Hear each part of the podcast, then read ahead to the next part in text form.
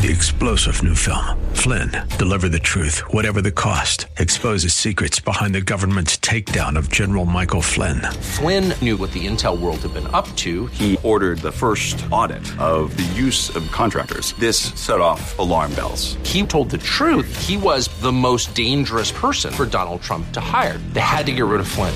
Flynn, deliver the truth, whatever the cost. Available now. Watch it today. Go to salemnow.com. Salemnow.com. Looking for strategies to help you protect your portfolio in these uncertain times? Visit robblack.com.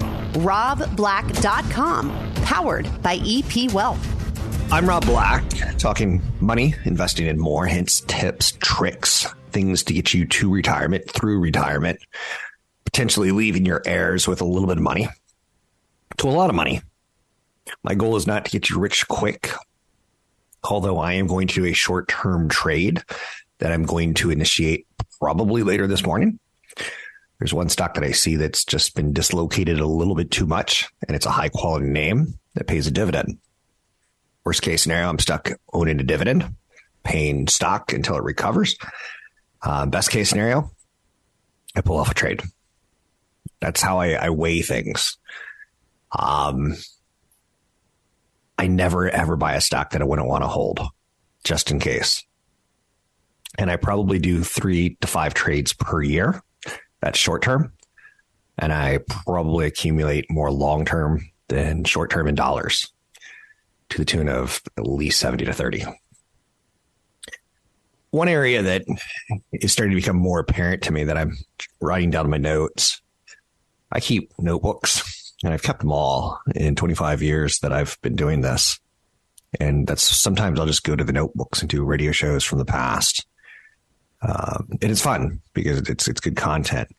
But one of the new areas that I've written down recently is beware 59 and a half.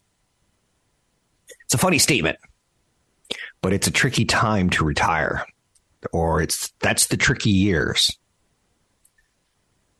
Your life can break into phases. Um, I think the first phase is accumulation. When you save money into your 401ks, your IRAs, your savings accounts.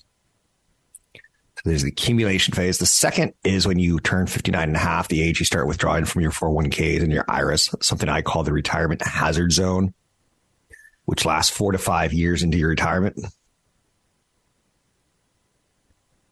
Third phase is your income distribution phase as you spend down your assets and enjoy retirement. But the outcome of those four to five years in between, 59 and a half to 65 ish, are a hazard zone. Now, who would have thought that 59 and a half, like when you were four, when someone would ask you how old you are, you're, I'm four and a half. You're still four technically, but you were throwing that a half in there for good measure, saying that you're almost a big boy five. So 59 and a half is a hazardous area. There's no alarms.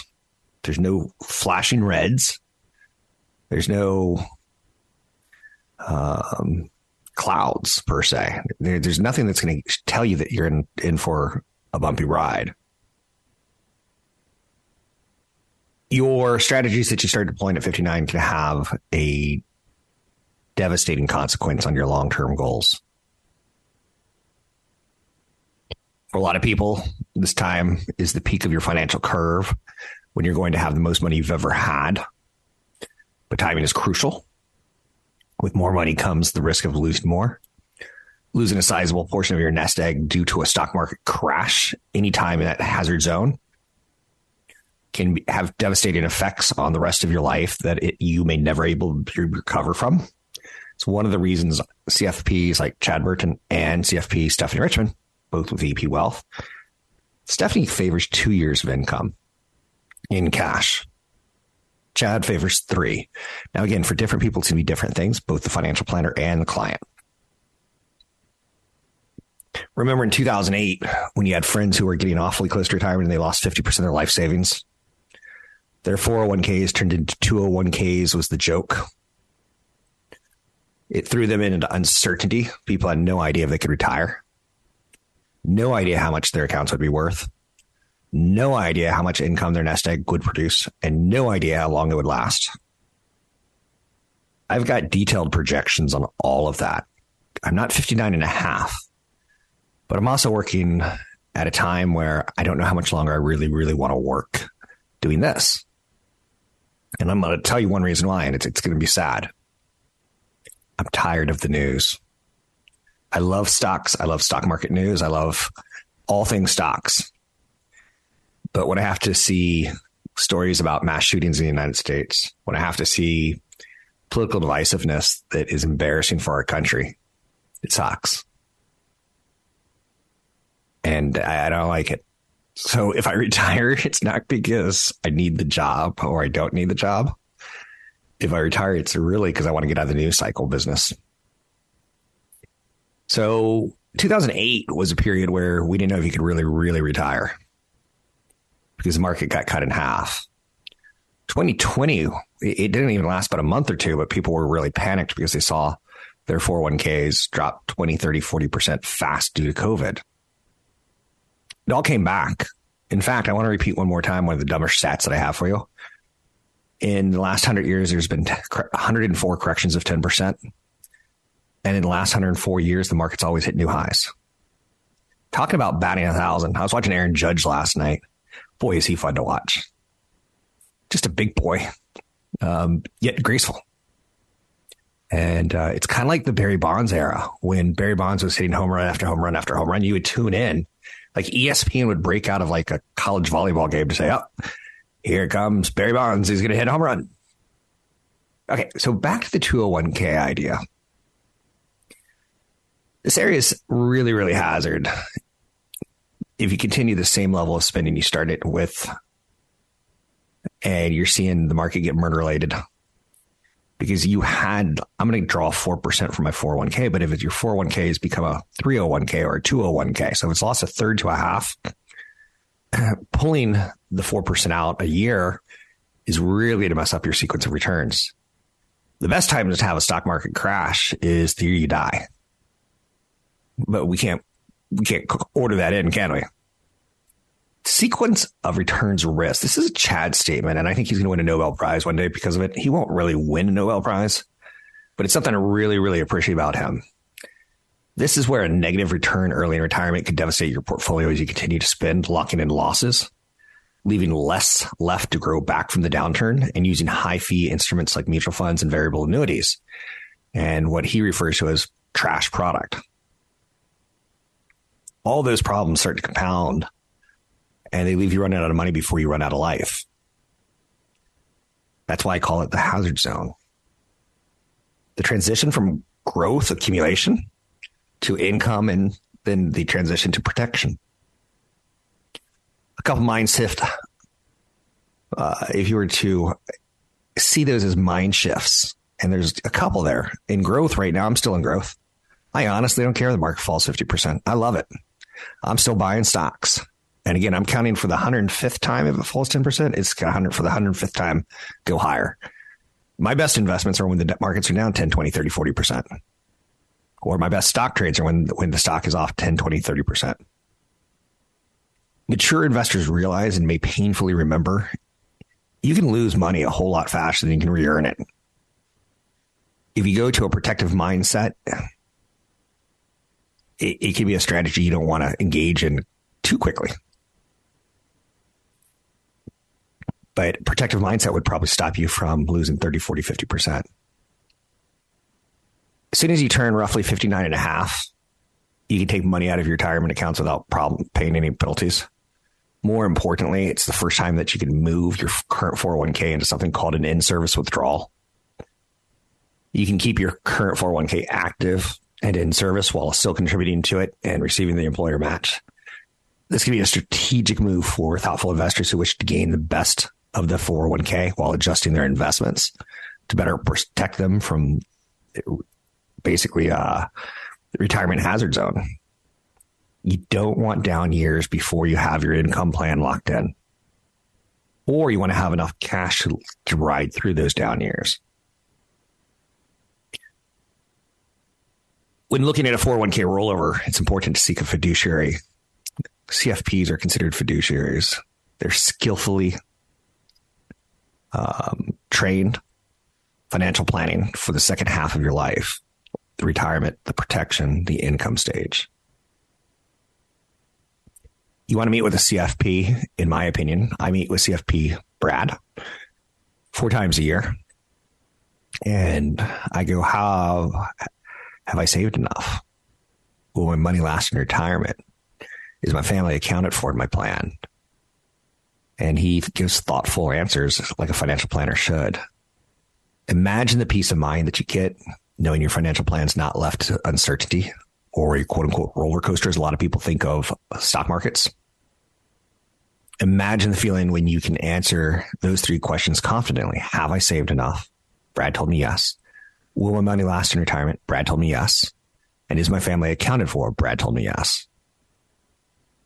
I feel really, really good with the CFP designation. And with where I am in my danger zone, because I am thinking about leaving a high income job. Two and a half years. I'll probably still do one podcast a weekend kind of thing. I'm not going completely bye bye on you. I promise that. But the decisions that you make until you lock in your income, and I will lock it in like a game show, like a Howie uh, lock in that answer, and you hear the lock. Okay, computer, lock the answer. I'm going to lock in my income. I'm never going to look back when I feel I'm comfortable with that. So, first phase of your life is accumulation. When you save money into your savings accounts, your IRAs, your 401ks, your house, things like that. 30. Second phase is that transition where you're about to lock in your accumulation into preservation. And the third phase would be locking it in. You can find me online at Rob Black Show, Twitter Rob Black Show, YouTube Rob Black Show. Need a referral to a financial planner? Drop me an email, rob at robblackshow.com Join Rob Black in San Carlos Sunday, June 25th for Pints and Portfolios, a less formal event at a local watering hole for those close to retirement with 500,000 or more in investable assets. Drop by Sunday afternoon from 1 to 4 for a little sunshine, some financial chit chat, and a complimentary portfolio review or financial snapshot from Ryan Ignacio, CFP from EP Wealth Advisors. Whether you're on the road to retirement or already there, this financial snapshot can provide provide you with a second opinion analysis of where you are and highlight areas for improvement and opportunities for growth. Go to robblackshow.com and click the events tab. Find Pints and Portfolios and click to register. He'll answer a few simple questions about your situation, and your confirmation email will provide all the details on the event and how to schedule your portfolio review. Space is limited and registration is required, so go to robblackshow.com today. That's robblackshow.com. Mainly, this show is a news driven show. And I would like to do that for you today, but I think I'm going to take a little bit of a break and do show. I'll cheat and tell you all in a streak. And one of the things I've said earlier this week and last week was I kind of want the S&P 500 to get a little more broad. For the first three months of the year, we were talking about a market recovery.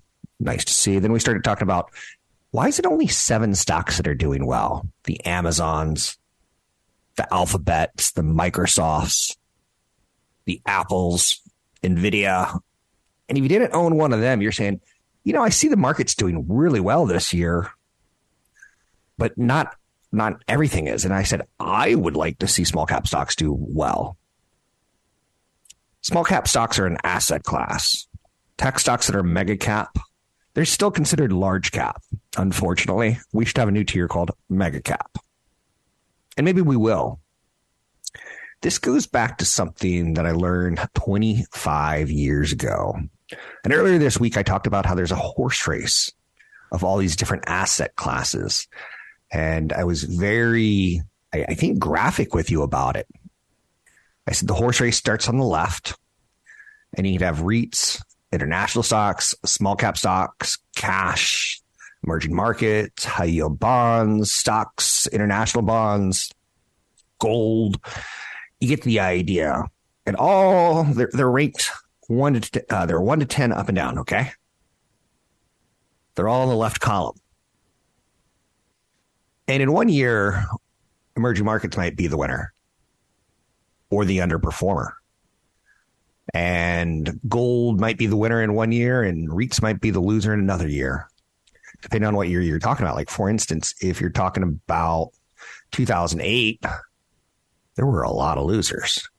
Emerging markets, international, REITs, large cap, small cap, high yield, bonds. Cash was got you 2%. Bonds got you 5.1%. Gold got you 5.4%. So in 2008, when we had a mar- volatile market year, the areas that tend to perform the best or the safest during volatility, uh, down years, did the best. There is something called the Callan periodic table of investment returns. I want you to look for it. I want you to like see what it's all about. And you can go to a website called Callan, www.callan.com and get an eyeball. And it's visually, it's graphic visually. It's pretty cool, in my opinion. Um, you may need your glasses because it's something you're gonna have to like take a. You'll you'll figure it out fast. Um, but you can see in 2003 emerging markets, big winner, up 55 percent in 2003. Small cap stocks up 47%, real estate up 40%. Um, were there any losers? Income up 4%, cash up 1.1%. And then you can pick another year and you'll see, let's go to uh, 2014. Real estate up 15%, large cap stocks up 14%, fixed income up 6%, small cap stocks up 5%, high yield up 2.4%, cash zero. Emerging markets were down 2%. It wasn't a good time to invest in developing nations. Global countries, if you exclude the United States, down 3%. I want you to try to play with this concept in your head. Right now, what's worked really well in 2023 are the mega cap stocks. And at the beginning of this week, I said, uh, at the end of last week, the Russell 2000 had an outperform day up two and a half percent. I said, that's sweet because some of these asset classes I don't own. I don't own small cap stocks in my stock portfolio, but I do in my 401k and my managed accounts. This is the difference between a professional investor and an individual retail investor. I looked Monday when the numbers came in for what happened on Friday, and my my 401k percentage wise moved higher than the percentage movement in my stocks because the small cap stocks had their day. I don't want to say every dog has its day. That's going to send you the wrong message. But the difference between professional investors and individual is the down years aren't so bad. And that's what it comes down to. Um, if you go stock picking, I'll beat you. I think of myself as the greatest stock picker of all time. I know that's silly to say, but that's the attitude I bring to the table. And yes, I've had a stinker or two in a 25 plus year career, but ultimately I've really been at it from lower interest rates, an affinity for tech stocks, and being in tech stocks at the dawn of the internet, then the dawn of social media, and then the dawn of artificial intelligence. Am I smarter than you? I doubt it. IQ tests. Let's just say there's some things I don't know a lot about. I don't know if you put a, a square in a circle or a circle in a square. Some things I don't know. Amidst the, the vast uncertainty of the stock market, it's more important than ever for investors to understand the benefits and limitations of diversification having the right investment mix for your situation is critical in good times in the financial markets and definitely during the downturns. Market volatility poses new challenges for retirees and older Americans. As I retire, I want more spread to things that aren't working as asset classes. In the world of stocks, I tend to say buy more of your winners, sell more of your losers in the world of asset class management that can be done through diversified ETFs or indexes. I tend to say sell your winners and buy more of your losers because it's a horse race that goes from left to right and they all move in the right direction over time. I don't believe in going to cash in volatile times. I believe in looking at the asset class that underperformed. This can be played out by a certified financial planner in Monte Carlo simulations to account for market volatility.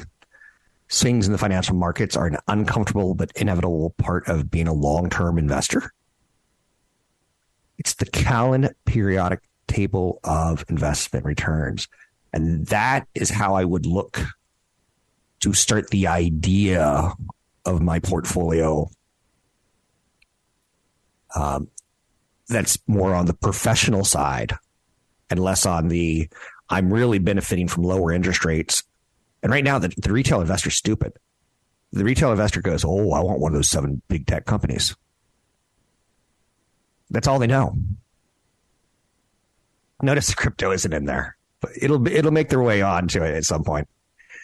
Um, avoiding big bets can help limit your downside, and avoiding picking stocks can limit your downside. Now, if you're if you've undersaved at your age, I get it. I get why you're you're desperate. I got an email from a man who's in his late 40s and hasn't saved anything, and he, he asked me to uh, about a small cap company that was under five dollars because he's trying to hit a home run. So let's start our first pure strategy show with the concept of the Callan periodic table of investments, C A L L A N. Do a little research, start digesting. You don't have no test this week, no test next week. Find me online at robblackshow.com. What's the best way to choose a financial advisor? Download our guide at robblack.com. That's robblack.com. Powered by EP Wealth. The Fed's dot plot is going under the microscope today. If you don't know what a dot plot is, you probably will by the end of today's show or by the end of the day on the market. Let's bring in Patrick O'Hare with briefing.com, a reliable source of domestic and international news that you can use. I've been opening my day on Wall Street for over 20 years with briefing.com and reading Mr. O'Hare's articles and uh, other people as well. There's some great economic calendars. There you can punch your portfolio in and track stocks and breaking news on them. Um, a lot of great little features here and there.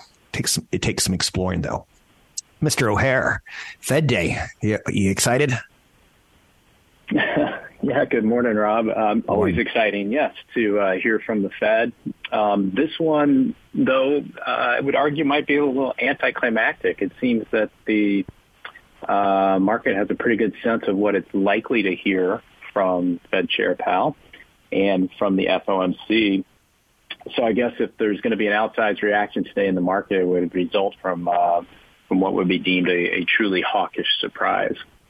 It would be kind of funny in an economic kind of way to start the press release by saying we're raising interest rates 50 basis points because no one is expecting that. Why do you think it's, why do you think we know so much about what the Fed's going to do? Everyone on CNBC, everyone on Bloomberg seems to think it's a pause and that we may have to raise interest rates later if inflation sh- continues to show its head every now and then. But why do you think it is that we know so much? Well, I, I guess you can credit it to the, the Fed's own communication policy, frankly. Um, I think okay. under Fed Chair Powell, this Fed has been uh, more open with its communication channel in, in terms of its signaling. And, uh, and, and, you know, you hear, you know, plenty of, uh, comments from Fed presidents and Fed governors, uh, that pretty, give a pretty good sense of, you know, what they might do. And then, and then you see the reaction, uh, you know, handicapped in the Fed funds futures market. And, and this is a Fed that has, uh, you know, doesn't really, you know, want to make a living out of surprising the markets, certainly in a negative fashion. And so it has, you know, pretty much gone along with what the market has allowed for it to do based on what the market heard or thought it heard the Fed these Fed officials saying. So we have a very, very low probability of about five, six percent uh, priced into the Fed funds futures market for any rate hike today. so that's why I would say I said uh, it's going to be you know take somebody a really truly hawkish surprise here to get the market you know uh, acting up in, in a negative way. I think and and uh, and I think that you know. Um, uh, it all boils down though to the Fed likes to, you know, Powell likes to build consensus.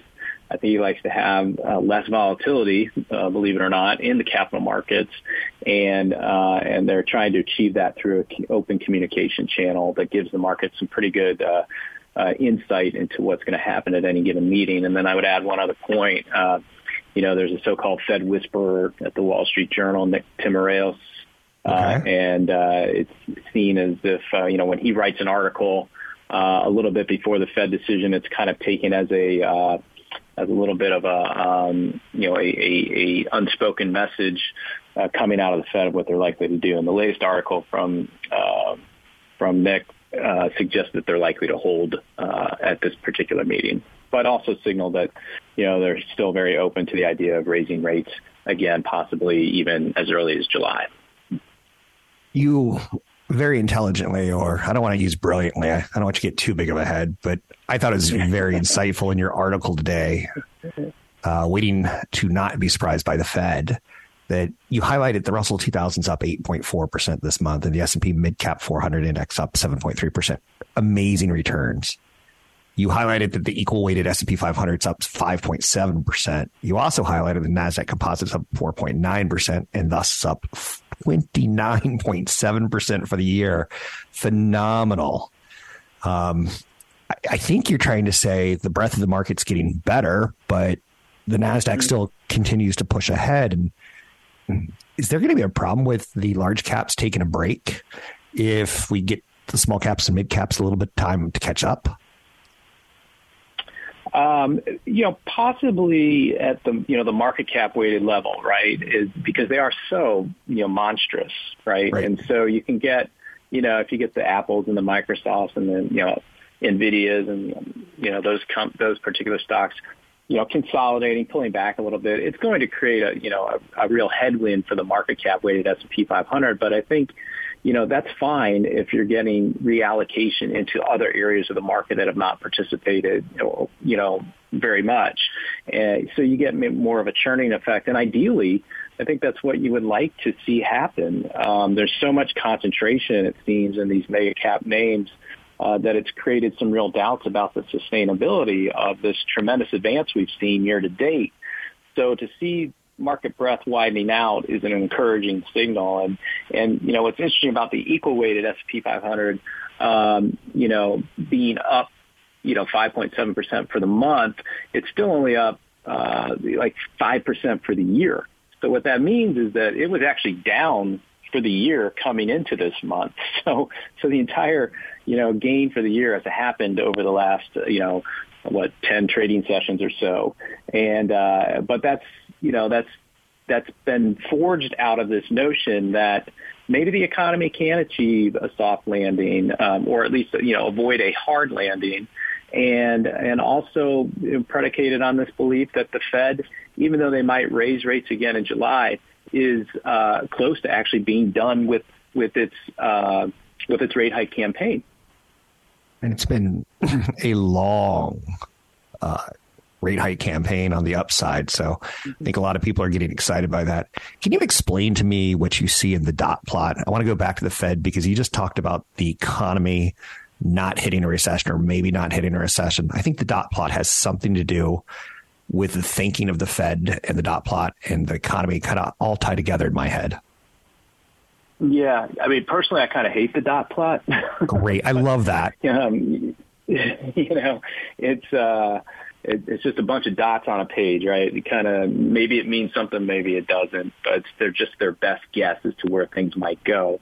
Um, but you know, uh, I think right now, you know, the the projection coming out of that uh, March meeting. So the Fed updates these dot this dot plot and its summary of economic projections on a you know quarterly basis here. And so you know they're projecting that the you know the, the median uh, you know Fed funds rate would be 5.1%, you know, uh, for 2023. And, you know, we're right in that neighborhood now, but what we're seeing in the Fed funds futures market is, you know, the potential about a 65% or so probability that the Fed will raise rates uh, one more time in July, and then, then that would likely be the end of it. And so I think that the, you know, along the lines of what we were talking about a little bit earlier in the Fed not necessarily wanting to uh, um, surprise the market, if you will. It, it, it seems, given the mixed discourse we've heard from some Fed officials, who are there's a there's a body of officials who say we still need to raise rates more. There's another body that says, hey, let's wait. Um, but I think in all likelihood, you see that so-called dot plot reflect at least one more rate hike uh, you know, before the end of the year here. And so there'll be some attention on that, and then the market can kind of get a better sense if it's right about this notion it has that the Fed could be close to ending its rate hike campaign. Is there anything else that we need to be focusing on today? I know the market's going to make a major change or it has a different vibe after the Fed announces their decision today at 11 p.m. Pacific time, 11 a.m. Pacific time. PM would be kind of interesting. Um, is there anything where we should be? Should we be looking at valuations, or should we be looking at the strength of the retail numbers? What are you uh, thinking out there, other than the Fed? Well, it was interesting that you know the market did kind of gloss over the producer price index uh, yep. release uh, that came out before the open today, and you know, you and I have talked for a while, and you know that I've been skeptical about the the ability to uh, live up to earnings expectations here in the second half of the year. And you know, um, but I, you know, you have to concede that that was a that was a good inflation report in the sense that it, it offered some reprieve for corporate profit margins, frankly, because you see within the body of that report how uh, lower energy costs, lower freight costs uh, are helping to drive down uh, inflation at the wholesale level. Um, and so there's an encouraging trend uh, taking place there. And that could be supportive here as we move forward if that trend stays intact um, for profit margins, which have been, you know, uh, they come down some, you know, from their peak, but they're holding up reasonably well. And so the key here now is to keep the consumer spending, uh, um, you know, pretty uh, freely, uh, and then you get some operating leverage there that helps boost the bottom line, and that could keep you know profits growing at a better clip than what we've been expecting them to grow, and that ultimately helps take some of the pressure off of what are perceived as some high valuations right now, with the S&P 500 trading at about a close to a 10% premium to its 10-year historical average, but but if we get some improvement on the earnings prospects front, uh, then you can kind of tolerate some of those higher valuations, uh, knowing that inflation should continue to come down and that that could also alleviate uh, some of the pressure in terms of policy rates here in the future. That kind of calms me down in a nice way. Um, thank you, because I'm a little anxious about the valuations. In about 15 seconds or less, any last thoughts? Well, let's let's keep our eye on those valuations. You know, so this is one report, one month. It's a good thing. You know, we mm-hmm. want to see this trend continue here, but uh, but we do have to keep an eye on the fact that the market cap weighted S&P 500 at least is trading at a premium. But there is some value there that's accruing still on the equal weighted basis uh, as that index trades at a discount to its historical average. Good stuff. Good stuff. It's Patrick O'Hare with briefing.com, a reliable source of information. I've used the service for 20 plus years. We're waiting on the Fed today at 11 a.m. Pacific time and then the news conference at 1130. I'm Rob Black talking all things financial, money, investing, and more. This interview featured on the Rob Black Show is brought to you by EP Wealth. Learn more at robblack.com. So, in this last segment today, I just want to get to some kind of potpourri, some grab bag, some financial tips, hints, and tricks that are left over from the week. Um, hopefully that doesn't upset you. I think a couple weeks ago, I did a segment where I talked about my favorite stock analysts and how I use Google Alerts assigned to their name and their company. And anytime something pops up, I read the research or watch the video on them. Google Alerts I can't possibly watch what MoffettNathanson's doing and Jefferies and um, KKR, but I want to know what some of the analysts like Michael Brown, Stephanie Moore, Jason Jackson Ader, Jackson Ader. I always want to say Adler for some reason. Something weird in my head there. Uh, Brian Ching at Jason Morgan, JP Morgan. So I have Google alerts and that helps keep me up to date with their research. Now, to further this idea, there's also some analysts. There's some um, big thinkers that I like to to follow who understand tech way better than I do.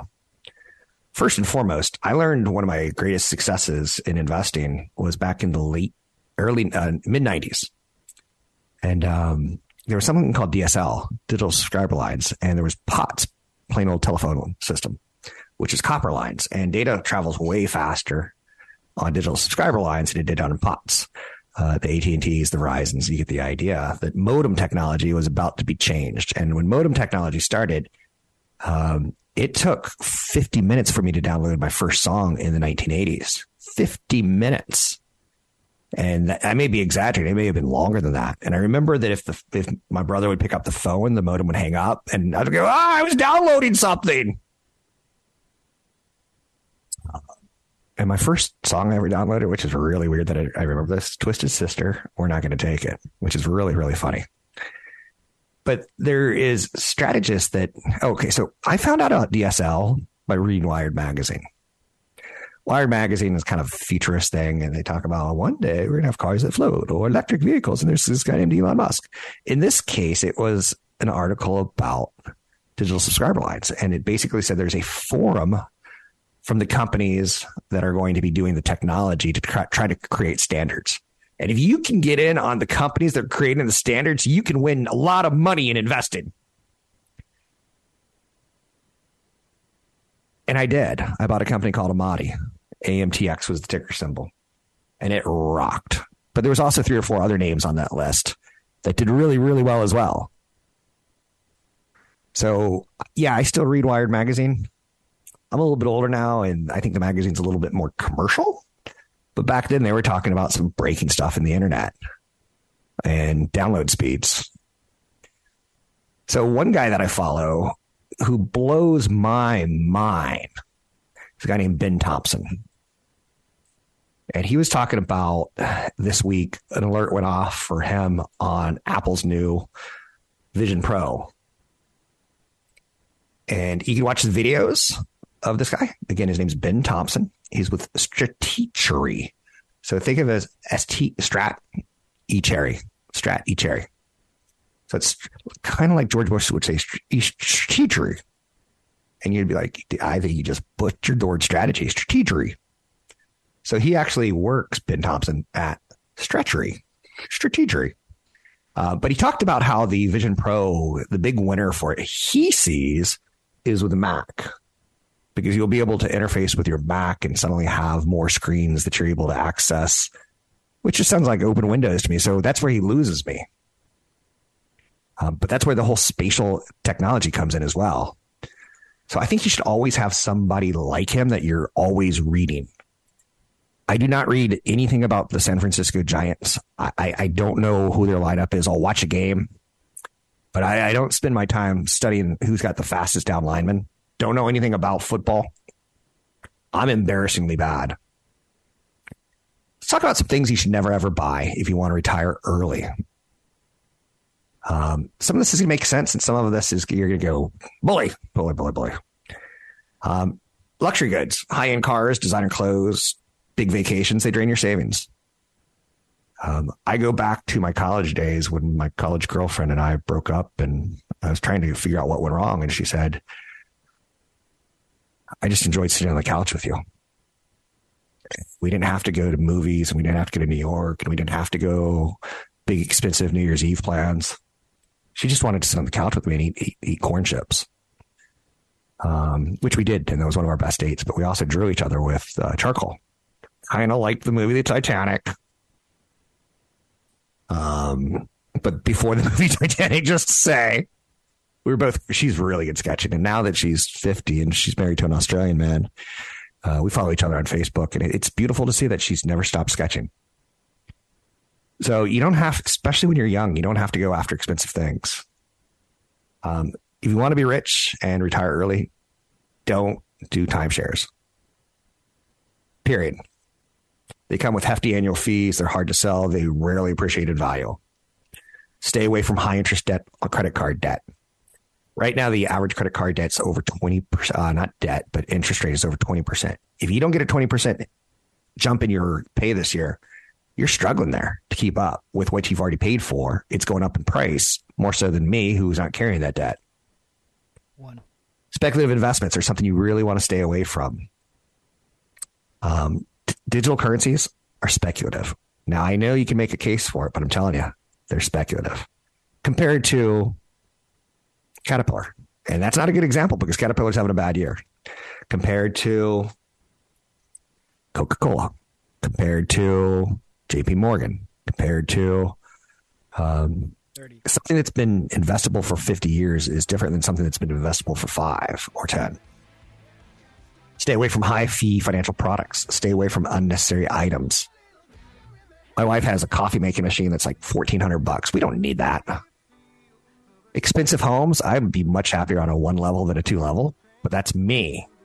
You can find me online at Rob Black Show, Twitter, Rob Black Show, YouTube, Rob Black Show. This has been a strategy show. I hope you've enjoyed. Join Rob Black in San Carlos Sunday, June 25th for Pints and Portfolios, a less formal event at a local watering hole for those close to retirement with 500,000 or more in investable assets. Drop by Sunday afternoon from 1 to 4 for a little sunshine, some financial chit chat, and a complimentary portfolio review or financial snapshot from Ryan Ignacio, CFP from EP Wealth Advisors. Whether you're on the road to retirement or already there, this financial snapshot can provide you with a second opinion analysis of where you are and highlight areas for improvement and opportunities for growth. Go to robblackshow.com and click the events tab. Find Pints and Portfolios and click to register. You'll answer a few simple questions about your situation, and your confirmation email will provide all the details on the event and how to schedule your portfolio review. Space is limited and registration is required, so go to robblackshow.com today. That's robblackshow.com.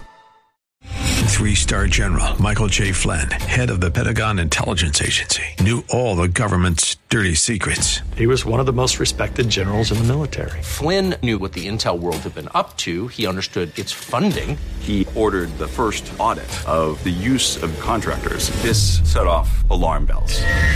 The explosive new documentary, Flynn, Deliver the Truth, Whatever the Cost, uncovers the facts behind this scandal. Flynn told the truth. He was the most dangerous person for Donald Trump to hire. I find out the worst enemy that I'm going to face in my life is right here in America. They took my assessment and they wanted me to change it. And I was like, I'm not changing it. They had to get rid of Flynn with in depth interviews, archival footage, and never before seen personal records of the man behind the headlines. I just felt like I was drowning. Flynn, deliver the truth, whatever the cost. Available now. Watch it today. Go to salemnow.com. Salemnow.com.